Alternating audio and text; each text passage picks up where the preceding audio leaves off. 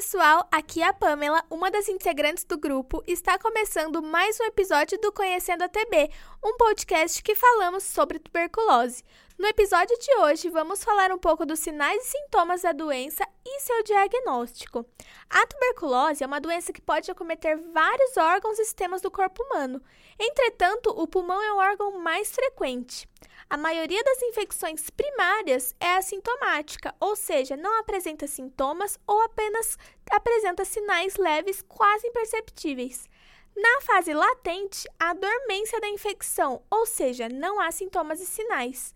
Já na infecção secundária, a doença é reativada e apresenta sintomas, sendo sintomas da tuberculose pulmonar tosse com duração maior que três semanas, podendo ser seca ou com muco, e em casos mais graves até sangue, febre baixa no período da tarde, emagrecimento repentino, falta de apetite, suor intenso, cansaço, dores no corpo, dificuldade para respirar, palidez e rouquidão. Para ter certeza que a doença é tuberculose, ou seja, para realizar o diagnóstico, o profissional deve solicitar exames como os bacteriológicos e os de imagem. Os bacteriológicos englobam a baciloscopia de escarro, que é um exame que identifica a bactéria no catarro, também o teste rápido molecular e a cultura.